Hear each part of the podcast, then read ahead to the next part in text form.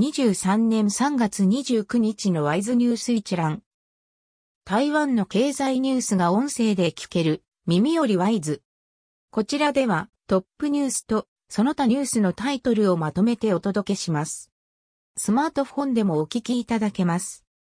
トップニュースは、第2四半期も D ラム価格続落予測、底打ちまだ見えず。市場調査会社トレンドフォースは28日、D ラムメーカー大手の減産で、第2四半期の D ラム価格は10から15%下落と、前期の20%下落と比べ下落幅が縮小すると予測した。ただ、下半期に需要が回復するかは依然不透明で、D ラム価格下落は終わりが見えないと指摘した。29日付交渉時報などが報じた。その他のニュースタイトルは、IC 設計業界、政策提言で支援要望。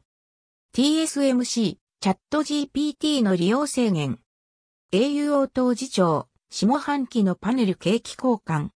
インドのスマホ輸出額、台湾の受託メーカーが55%。大道、テスラ社の充電パイル首位に。JEF エンジニアリング、第3液化天然ガス基地の工事受注。全国商業総会の巨、理事長、中国輸出食品に台湾製表示化。第一四半期住宅取引、過去3番目の低水準へ。百貨店、ショッピングセンターの免税還付、数十倍に。海外への個人旅行、コロナ前の9割に回復。輸入鶏卵の販売開始、全連やカルフールなどで。LCC のピーチ、台北から名古屋に就航。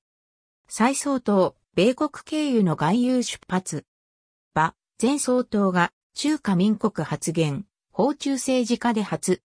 台湾侵攻は失敗する、チェコ下院議長が中国に警告。台湾の中フィジー代表機関、中華民国に名称変更。カナダ超党派議員団、4月9日包帯化。中国軍機11機が防空識別圏侵入。サル痘、ワクチン3万回分、明日にも到着。39歳以下で直近ゼロ、過去最高の22%。